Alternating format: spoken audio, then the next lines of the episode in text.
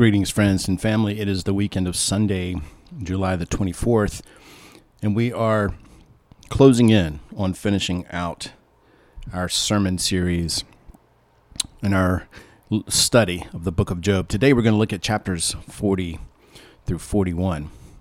All through this the book of Job, it, Job has been crying out of his pain, his bewilderment, his heart's been tortured and he's been crying out for an interview with God, asking God to explain to him what is what is happening, hoping that he could come before him and ask him some questions about about what's going on. Suddenly God speaks to Job out of the whirlwind and, and grants him his desire. As Job viewed the situation, God in his judgment was was unfair with him. You know, Job was a righteous man, and God was treating him as though he were unrighteous. Surely there's no more common complaint or experience today than this very posture. We, we feel we're being unjustly treated and what our lot in life is and, and that is what is being that what is being handed to us is somehow not fair and this is why this book of job is so eternally relevant to us because it deals with the common problems that all of us face at one time or another, uh, dealing with suffering, with pain. And now Job is going to be taught by God himself what the true situation is, and there is surely no tougher lesson in to learn in life. There's nothing more difficult for us than to see where we have been wrong when we were sure we were dead right. Life itself has a way of teaching us this as we grow older, many of us have had the experience of looking back at some of the convictions, perhaps of our of our youth and what we stood for, and where we were absolutely certain was the right thing to do or the right attitude to have, and and now we see maybe where we were wrong or had misinformation. Carl Jung, the Austrian psychologist puts it this way In the second half of life, the necessity is imposed of recognizing no longer the validity of our formal ideals, but of their contraries. Of perceiving the error in what was previously our conviction, of sensing the untruth in what was our truth, and of weighing the degree of opposition and even of hostility in what we took to be love. How many of us have felt like that? Looking back, we we've seen that we thought was an action of love was really self centered and, and it was part of our own pride and our desire. Life has a way of teaching us that. And that is what God is teaching Job now, helping him to see that his righteousness was an external matter only. And internally, there was a deep and serious problem. And this is perhaps the toughest lesson to learn. And, and the last time we were together, we looked at Job and and how God took Job on this extended tour of the universe and showed him the kind of a God that he was in fact up against the, the being job was challenging and calling to account. And god god revealed his creative wisdom and all that he had made in the in the forces of nature. And and he subjected job to this exam on on natural subjects. And job was not able to answer a single question not one and and and so in our days now of of certain of science and intellect, we we found that even now we we we can only answer parts of two or three of the questions in that whole series. And and so God has also showed Job his his care of the animal world and asked him if he could handle that. And Job ended the account with his hand on his mouth, silenced, but still not convinced. And so now God takes up the argument again, and in chapter 40, verse 6, he, he brings up another matter with Job. Then the Lord answered Job out of the whirlwind Gird up your loins like a man. I will question you, and you declare to me, Will you even put me in the wrong? Will you condemn me that you may be justified?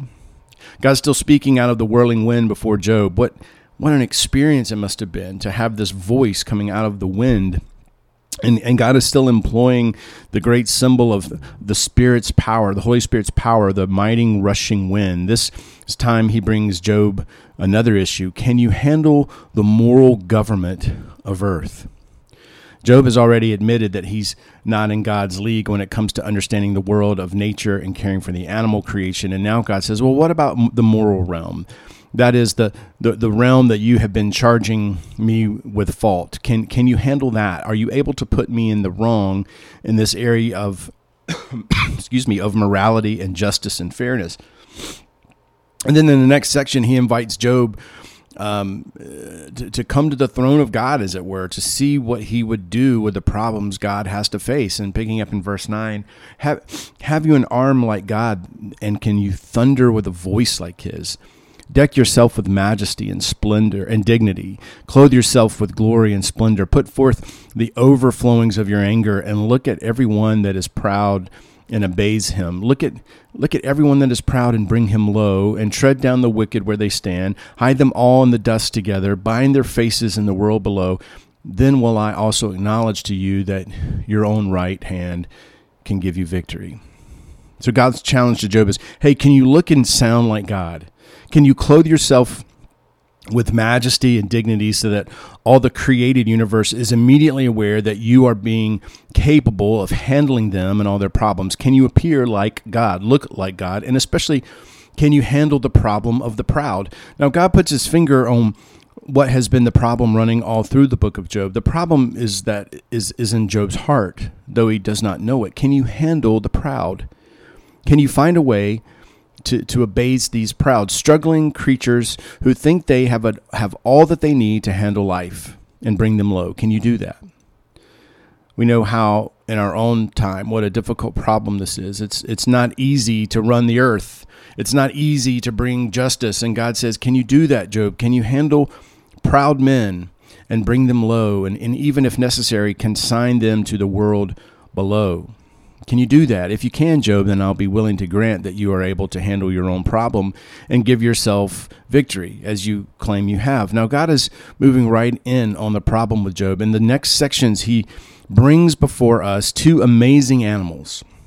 One called Behemoth, which is a land animal for the most part, and one called Leviathan, which is a sea creature. Now, commentators have had a great deal of difficulty trying to determine just which animals in our natural world are referred to here. Some think that the behemoth was either the hippopotamus or maybe an elephant or rhinoceros, like a mammoth type creature. Um, others say that the leviathan is the crocodile, though some think it could be the whale. Whatever version you read will, will present these animals in one form or another according to the interpretive conviction of the commentator or the editors of the version. And for the most part, this is my opinion. I, I, think that's somewhat of, of putting the wrong emphasis on the wrong syllable. It's a little bit of a waste of time to argue which animals are here before, simply because the language employed here goes beyond the actual realm. In the last section, where God was taking Job through a tour of his created universe, all the animals were recognizable. They were in line with what anyone can still observe in nature about you know about these animals although they were described in poetic language but here we have something that goes beyond the natural so some commentators have felt that these are mythical creatures, legendary creatures, um, like the unicorn, the dragon. But I think if we admit that it is mythical language, we can also see that it's very likely is referring not to myth but to supernatural beings. Um, these beasts that appear here are symbolic beasts tied to animals in the natural realm as symbols of that which is invisible and supernatural. The reason that I think this is a decent conclusion is because this is what Scripture does in a lot of places in the book of Daniel and Zechariah and Revelation.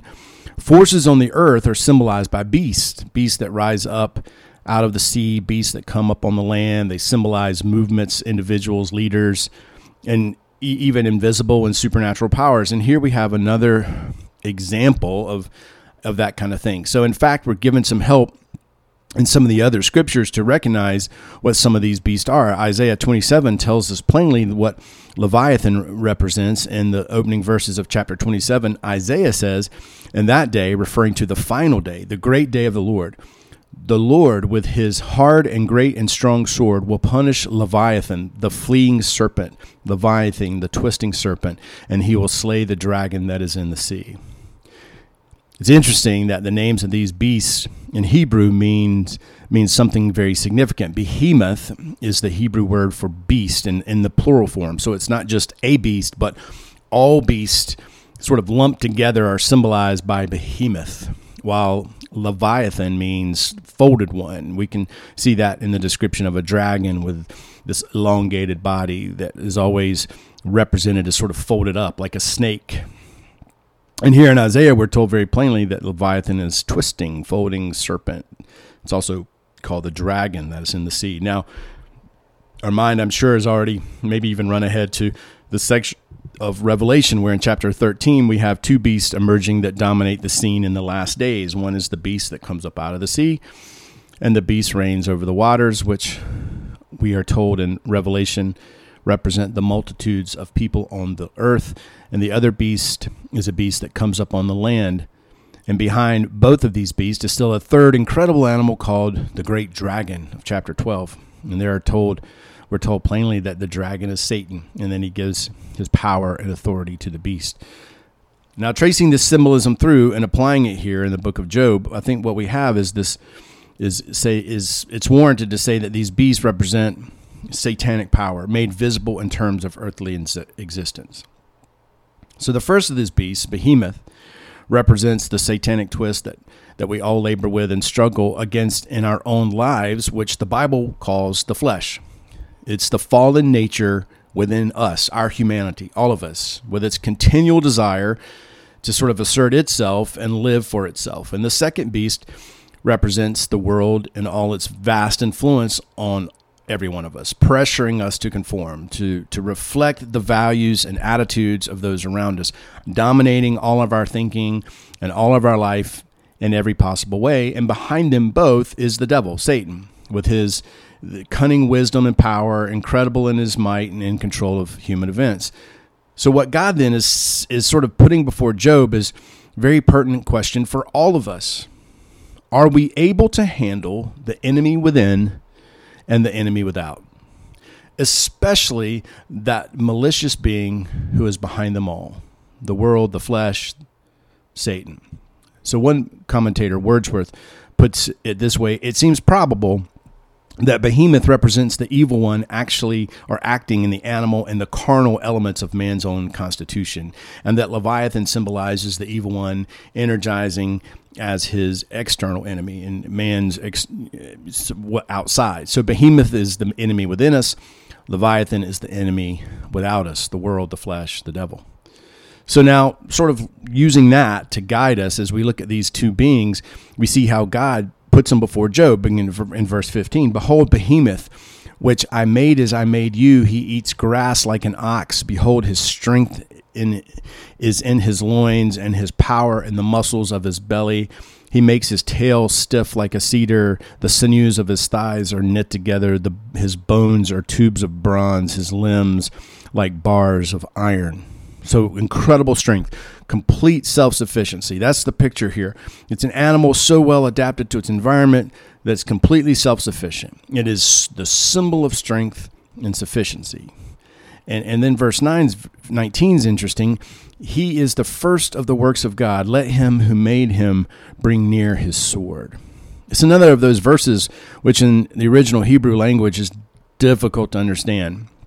So maybe the the New English Bible helps us a little bit, and it reads, "He's the chief of God's works, made to be a tyrant over his peers." Here's an animal that stands for that sense of tyranny that wants to rule over everyone else, and it is the picture of self-centeredness. It is the tyranny within us that wants to be in dom- domination and in control of everything in our in our lives. And then going on in verse 20, for the mountains yield food for him, where all the wild beasts play. Under the lotus plants he lies, in the covert of the reeds and in the marsh. For his shade, the lotus trees cover him, the willows of the brook surround him. Behold, if the river is turbulent, he is not frightened. He is confident through Jordan rushes, though, though Jordan rushes against his mouth. Can one take him with hooks or pierce his nose with a snare? So the obvious answer to all those questions is here's a being that's so self-sufficient, so completely in control that he's filled with self-confidence no matter what happens to him. So so we have the qualities of self-sufficiency, self-centeredness, and self-confidence. So what better description of this enemy within us, our inheritance from the first man, from Adam?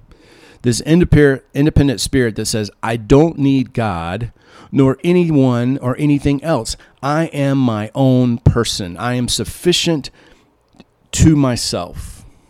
It works great with our ideology as Americans of pull yourself up by your bootstraps of manifest destiny. I read four descriptions, or, or, I read some descriptions the other day um, about about British people. Um, kind of funny. Um, a Welshman prays on his knees and on his neighbors. A Scotsman keeps Sunday and everything else he can uh, lay his hands on. An Irishman does not know what he believes, but is ready to die for it. And an Englishman is a self made man and worships his creator.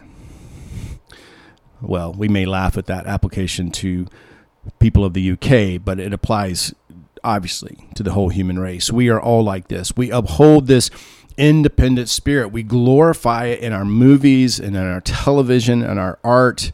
We hold it up before our young people as it's something to be sort of um, followed and, and sought after. We claim it as the American way of life. It is all characterized by self sufficiency, self centeredness, and self confidence. We take courses to increase this in spirit, this spirit within us. Um, the self help section of literature is the largest section in any bookstore. Yet God says that this is the enemy, that this is what we have to overcome. And then in chapter 41, we get this other animal, Leviathan, who's coming at us. This this first was a land animal, this is a water animal, and we get this vivid, detailed description of it through this account. It's it's it's untamability. Can you draw out Leviathan with a fish hook or press down his tongue with a cord? Can you put a rope in his nose or pierce his jaw with a hook? Will he make many supplications to you? Will he speak to you soft words? Will he make a covenant with you to take him for your servant forever? Will he will you play with him as with a bird or will you put him on a leash for your maidens? Will traders bargain over him? Will they divide him up among among merchants? So, in the, all the course of human history, who's ever been able to reform the world and to make it serve the ends of humanity? The whole nature of the struggle of history is to take the world system with all of its problems of relationships, its pride, and all of its self sufficiency, and make it serve the ends of humanity. This is why every government, every administration struggles with the same problems. It's been true all the way back through history to the earliest dawn of recorded events. No one has ever been able to master the problems of the world and its ways because our system is wrong. Every generation of young people growing up senses it deep in its bones and somehow finds a means of expressing its revolt against the system, quote unquote. This is the system that is described to us here. It, it, it, lays its heavy hand of control on all of us and insists that we conform to its system of values, its illusions of what's important and profitable. And we all find ourselves constantly living under this tremendous pressure and finding ourselves frankly unable to resist it, just as it's described here. We can't make it serve us, we can't control it. And so then God goes on to describe how unconquerable it is. Can you fill his skin with harpoons or his head with fishing spears? Lay hands on him. Think of think of the battle. You will not do it again. Behold, the hope of a man is disappointed. He is laid low even at the sight of him. No one is so fierce that he dares stir him up. Job 41. 7 through 10. Think back through history and of all the proud conquerors with their spirit, their ferociousness that would not tolerate opposition. How many times, how many times we've been afraid to try to oppose them. And then in the second half of verse 10 and verse 11, God interjects a little parenthesis here for Job to consider. If you can't handle this beast, he says, who then is he that can stand before me? Who has given to me that I should repay him? Whatever is under the whole heaven is mine. What God argues is Job, if you can't handle the scrub team, if you can't handle the B team, what are you going to do with when the varsity plays? Or as Jeremiah puts it, if you faint and uh, you're weary when you run with the footmen, what are you going to do against horses? God says, I handle Leviathan all the time. That's my problem, and I can handle it. But, Job, what are you going to do if you can't handle him? How do you ever hope to challenge me? It's a good question for Job to consider. And then God goes on to describe Leviathan further. He speaks of his ability to defend himself. In verse 12, I will not keep silence concerning his limbs or his mighty strength or his goodly frame? Who can strip him off his outer garment? Who can penetrate his double coat of mail? Who can open the doors of his face round about his teeth and tear his terror? His back is made of rows of shields, shut up closely as with a seal.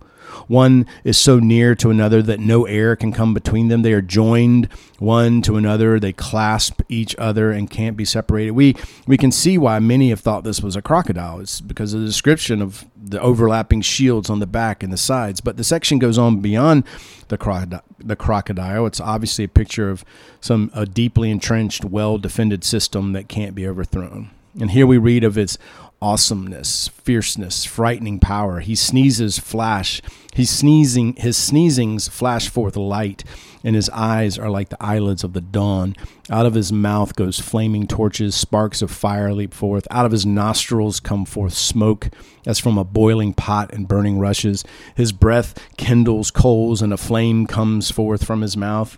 In his neck abides strength, and terror dances before him. The folds of his flesh cleave together, firmly cast upon him and immovable. His heart is as hard as a stone, hard as the nether millstone. When he raises himself up, the mighty are afraid. At the crashing, they, bes- they are beside themselves.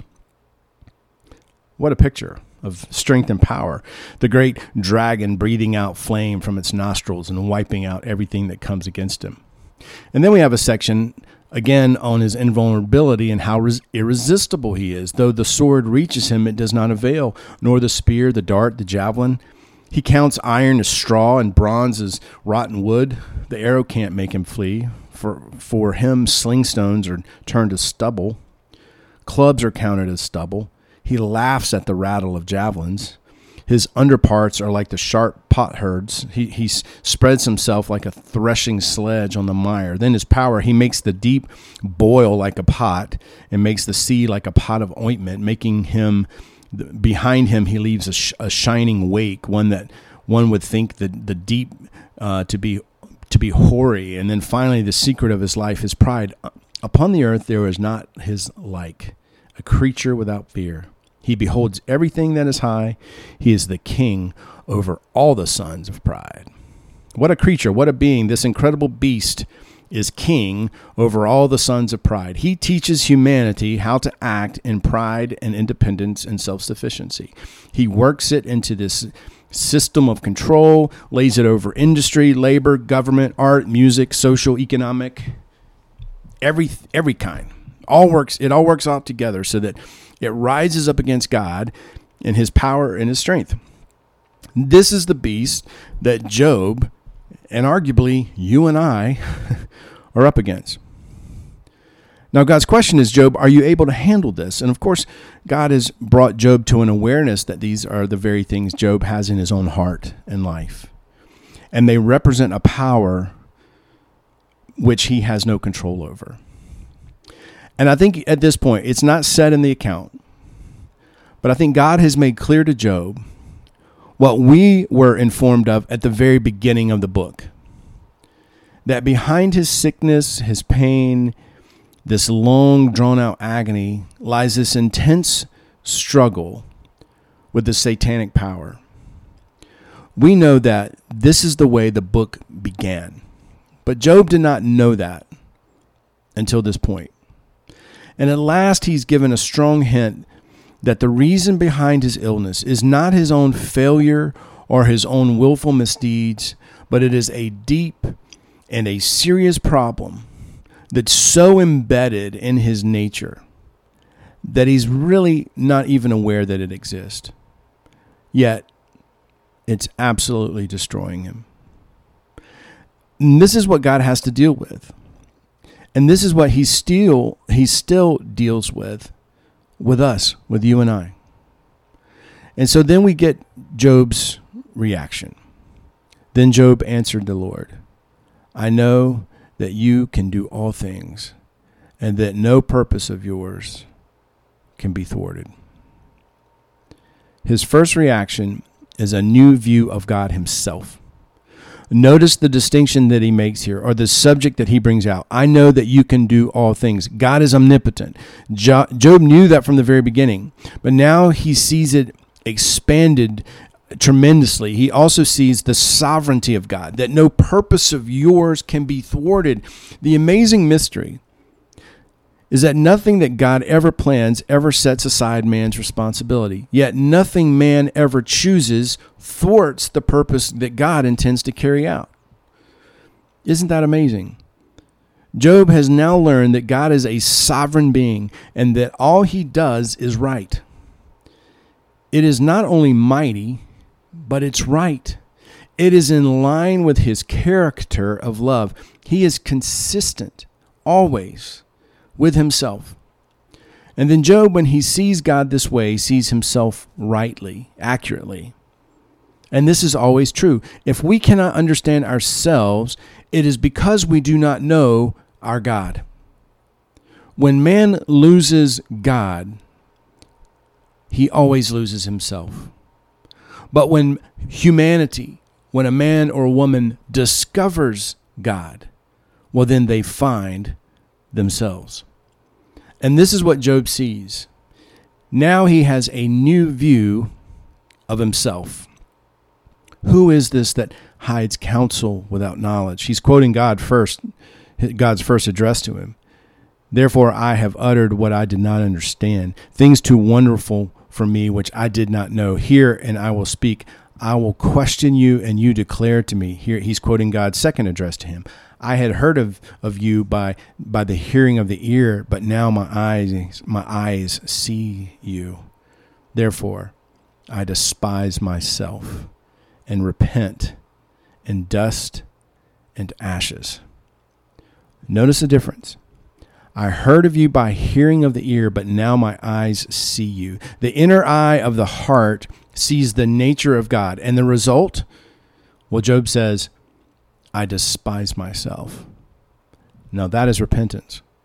What he is really doing is agreeing with what God says about him. He quotes what God says twice. In fact, he says, Lord, you asked me, who is this that hides counsel without knowledge? You're right, Lord, it's me.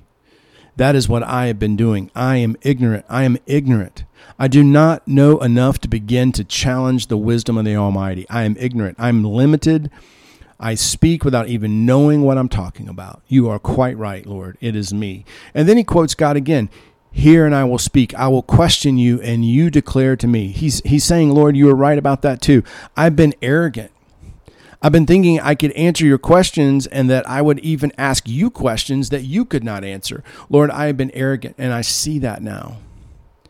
Something within me has been proud. It's been lifted up. It's been self righteous, confident that I was right. I've been wrong all along. And so he says, Lord, I despise myself.